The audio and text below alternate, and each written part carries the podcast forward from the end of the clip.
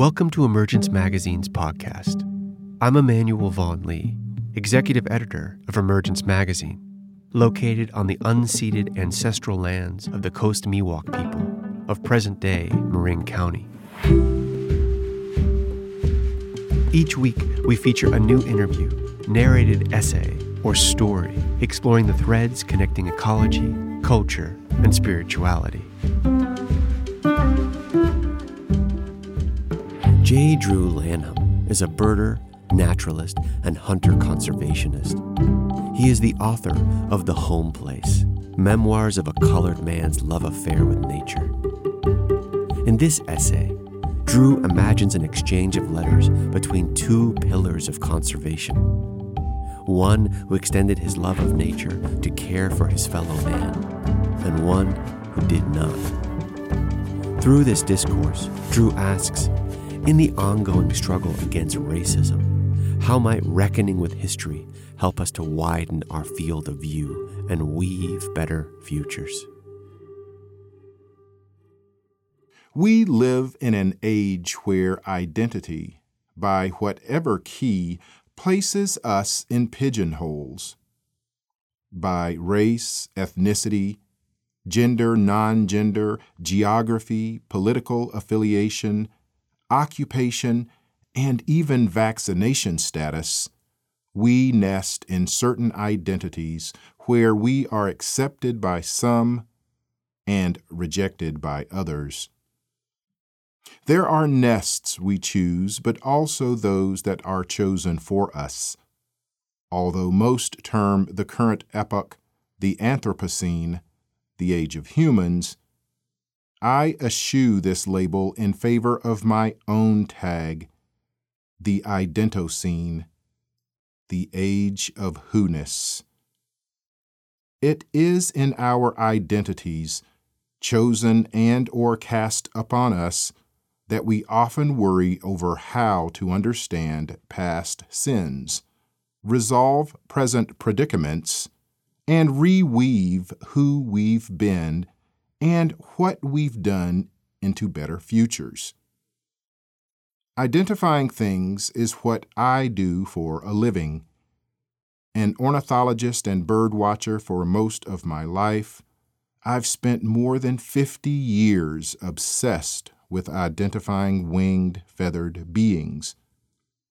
It's become almost a reflex to call out a bird's name as I would that of a good friend or family member. With that kind of familial intimacy, I follow the lives and plights of birds too.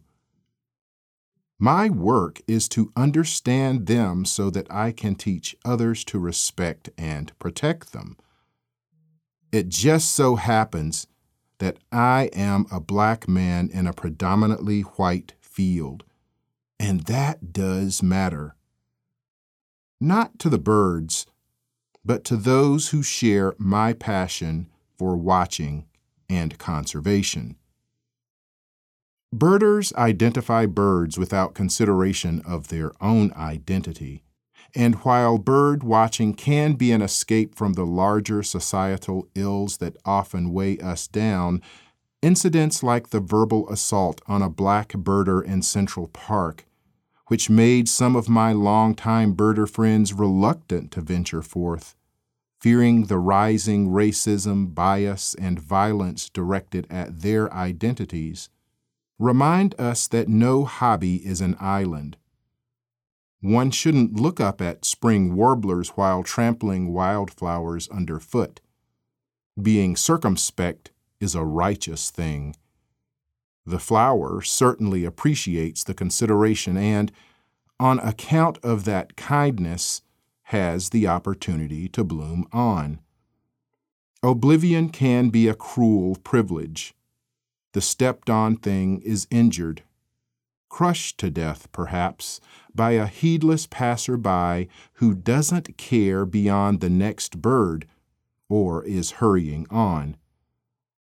We must take the binoculars down to see the wider field of view, to not step on the unseen, to take history and its long trajectory into account. As we search for Western species, ID'd with white men's names, like Lewis's woodpecker or Clark's nutcracker, we should consider the impacts of native genocide and land grabs in the American West, the places where ideals of wildness and wilderness protection reach pinnacles. Can we really celebrate ideals of untrammeled nature where whole nations were exterminated and the remainder forced into refugee status?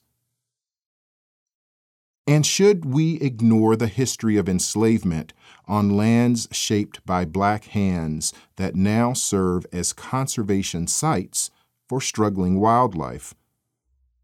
In low country rice marshes, for example, endangered black ducks and black rails likely stand more of a chance because of what enslavement wrought back then. Hundreds of thousands of acres of forests were destroyed, and millions of tons of mud moved, banked in dikes that, if piled skyward, could have been mountains to grow Carolina gold rice. Structures called trunks and gates, engineered by the same black bodies to hold the tide and then release it, weren't just the products of free labor but technology brought from Africa. Can we celebrate this altered landscape, now seen as beneficial for birds, without remembering the untold torture and terror that happened here to make white men filthy rich? How do we view the people the flesh and bone monuments who built conservation and environmentalism in oblivion, ignoring truths of the wrongs done. Do we dethrone the heroes we've placed on a pedestal by remembering they were racist or grave robbers? Should we? Flip that coin to the other side. Why don't we give higher standing to those who fought for good on multiple fronts. Does being an abolitionist and a birder diminish the latter? What responsibilities does one have beyond identifying birds properly by sight or sound? As birding has begun to reckon with its past in response to societal unrest and bias, we have a chance to consider two historical contemporaries who shared the privilege of white maleness in a white supremacist country, undergirded by laws protecting and an economy promoting enslavement. They could both go about their wild, wandering business without worrying beyond the next bird they might see. One did just that the other didn't. Here, I offer the chance to drop in on a hypothetical letter exchange concerning two sides of an issue that would ultimately tear America apart. Two birding men, John James Audubon, the famed father of North American ornithology, whose painted field guide, The Birds of America, serves as a holy text for birding, and who was also an enslaver. And Henry David Thoreau, the transcendentalist naturalist of Walden fame, whose anti slavery activism is often whitewashed in favor of more comfortable narratives about his solitude seeking ways. Each of them might be called men of their time but then one made choices to stay stuck in the sins of the time, while the other chose to find a place on the right side of it. What might one say to the other about something much more controversial than the identity of a sparrow? What differences might arise amid an earnest letter exchange between these two men who, despite their shared love of nature, are not aligned on the issues of their time. Here, I would ask that you suspend probability for the sake of possibility and expand outward into the imagining with me.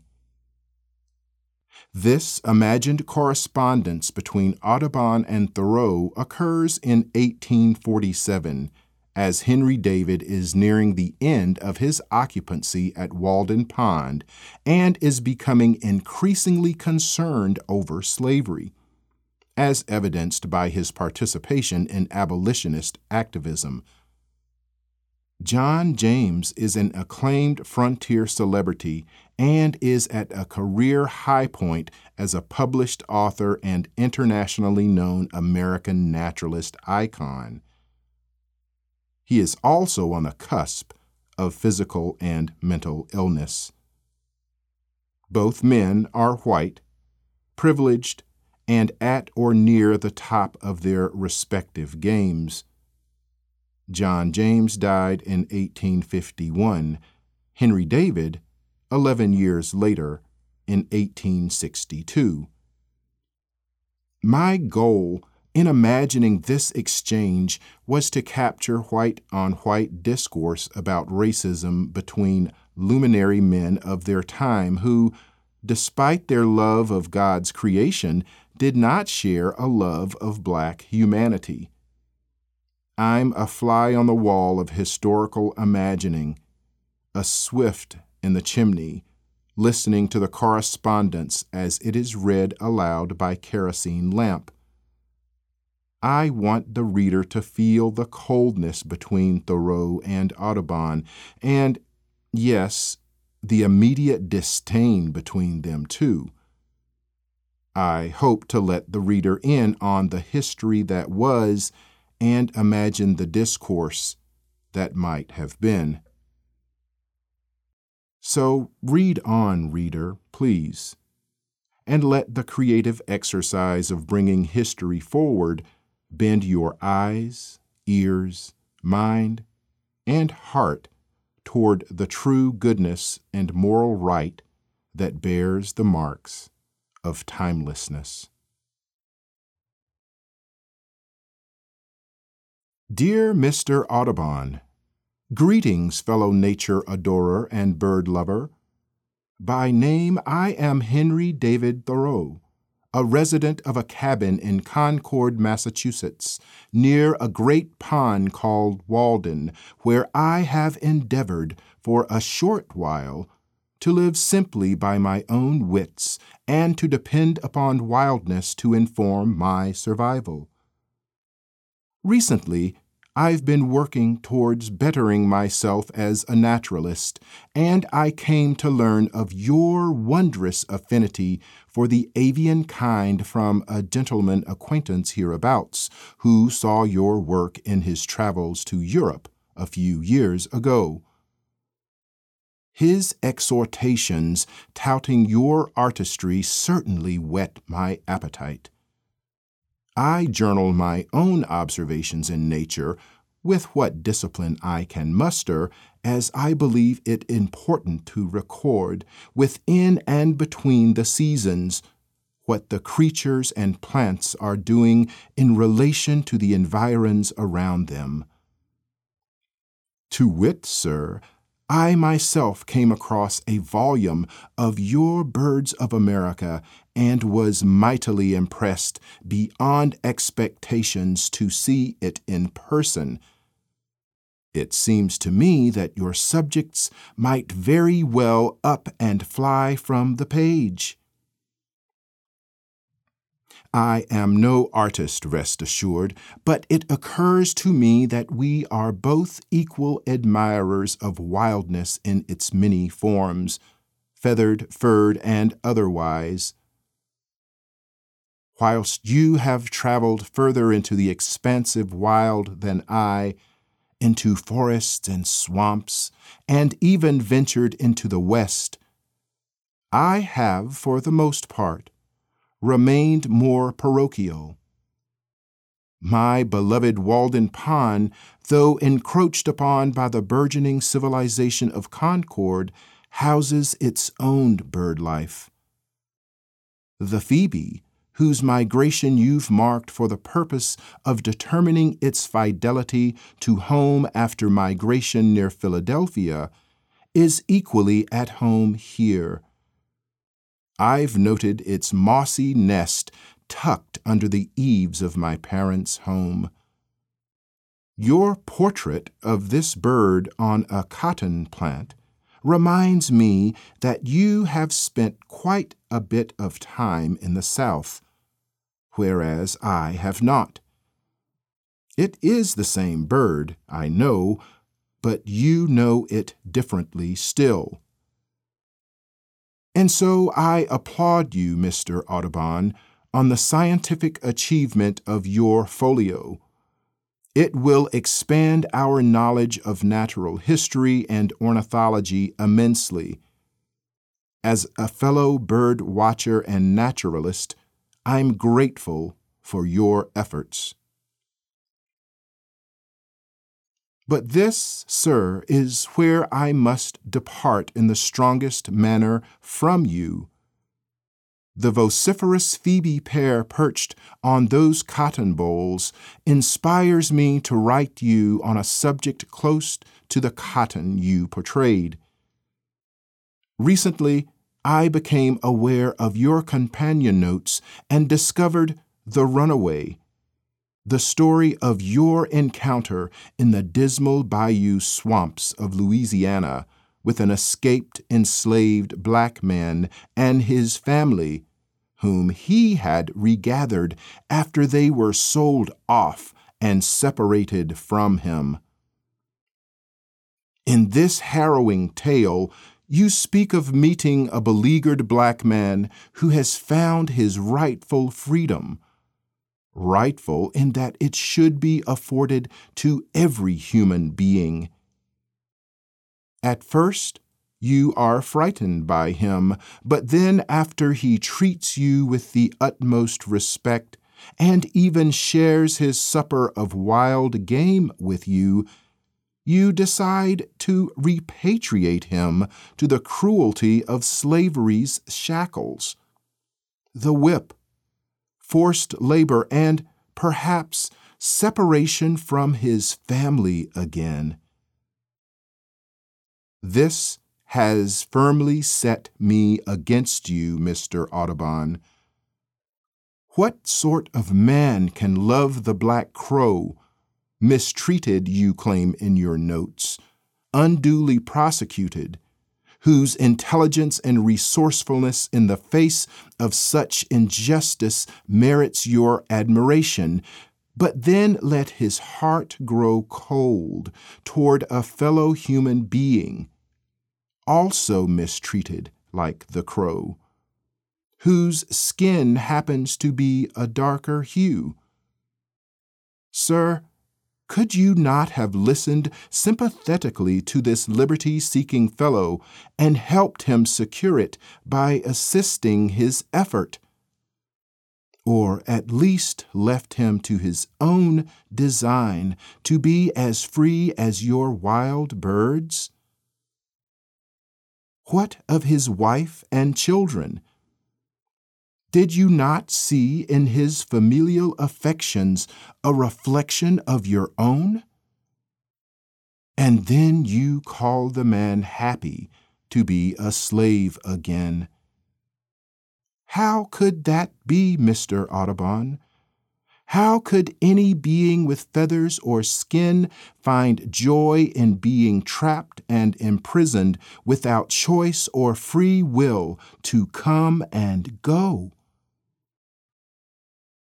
I must say, Mr. Audubon, I left my respect for you on that page and can no longer look at the birds you painted with such skill and, dare I say, love without thinking of your hate for human beings who do not share your whiteness.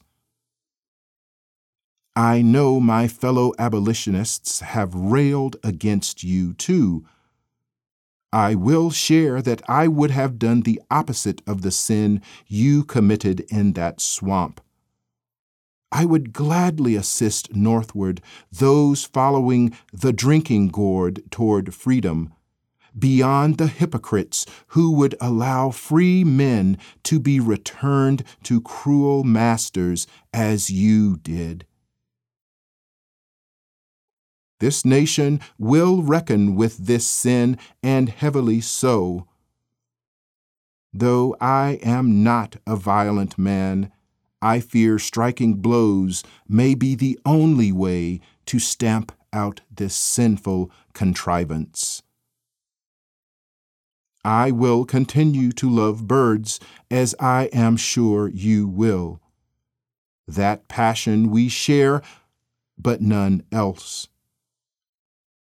I pray that some force, Mr. Audubon, God, nature, or the next runaway you might meet who refuses, with a determined, steely resolve, to be imprisoned by your obliviousness, changes your heart toward this life or the hereafter. Had I been that man, I would not have gone lightly. And you, sir, I beseech you to look more circumspectly at this world, and not just at birds. I cannot sign respectfully, but only in truth. Regards, H. D. Thoreau.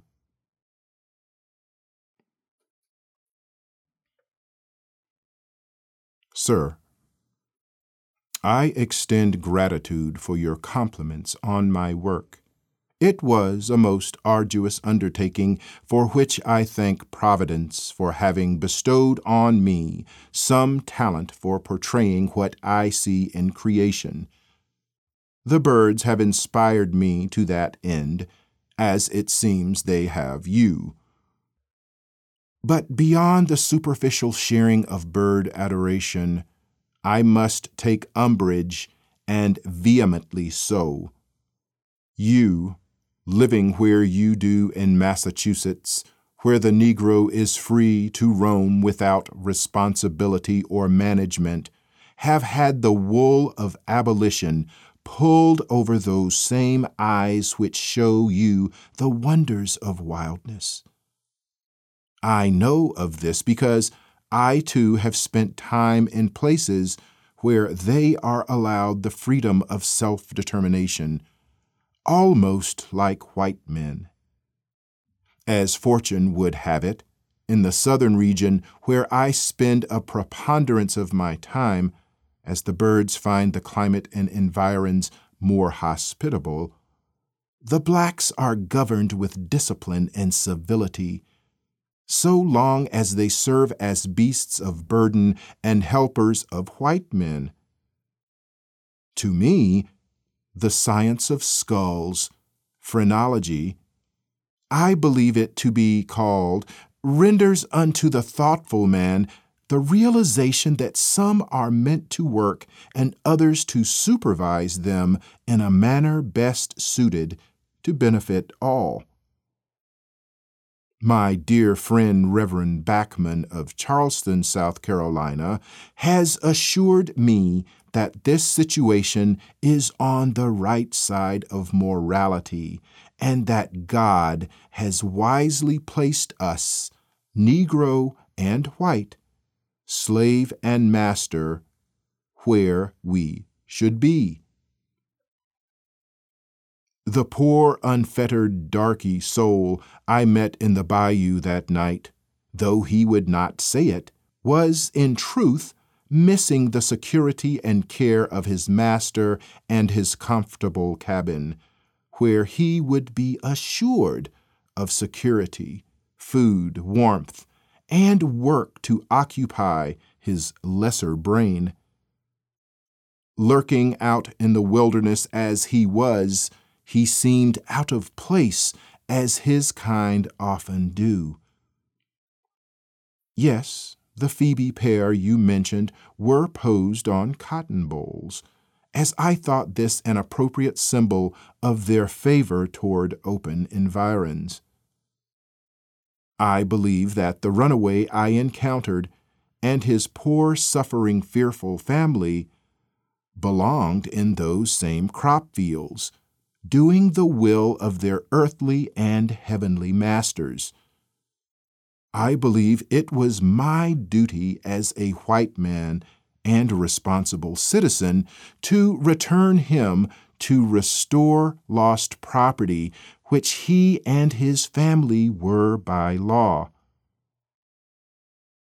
The situation you place yourself in by aiding the runaways there, I find as intolerable as you find my repatriation here.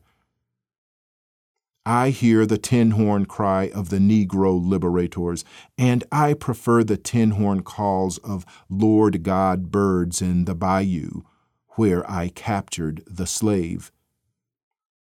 He should be happy that I did not collect him dead with powder and shot as I did the woodpeckers. Let the abolitionists complain as they might despite having the fortune to watch the bird life of this nation as I please, my occupation bears no time to consider lesser beasts, especially those that the divine has marked as servants of our needs. The times we live in dictate that I be master of the Negroes you pity who can do nothing for me beyond portage and assist. Do not bother yourself, Mr. Thoreau, with further correspondence to me, as upon spying your self righteous name as sender, I will ignore it. Stay there in Concord, on that small pond, with your free Negroes and watch the birds with them, if it pleases you. They will prove ruinous to the joy that birds bring the truly dedicated watcher. They are by God's right for the white man's joy. Forthrightly, J. J. Audubon. And so I ask you, reader, taking these histories into account, taking a wider field of view, taking care not to trample upon the unseen, how will you come to a deeper understanding and help weave better futures? As we continue to live in a white supremacist society, where are our guideposts for true goodness and moral right? As we look for the birds in the trees, what must we take care to see alongside them? And how do we ensure that our love extends to all beings? So, with whom would you like to spend a day afield? John James Audubon or Henry David Thoreau. No, it isn't that Henry David was perfect. He was not, and the ever sharpening shovel of retrospect may find slights in his record too. But for me, now, in this 21st century body of a black man birding, whose enslaved and Jim Crowed ancestors didn't have the same freedom and choice to seek the singing thrush. It's not even close. I'm headed to Concord.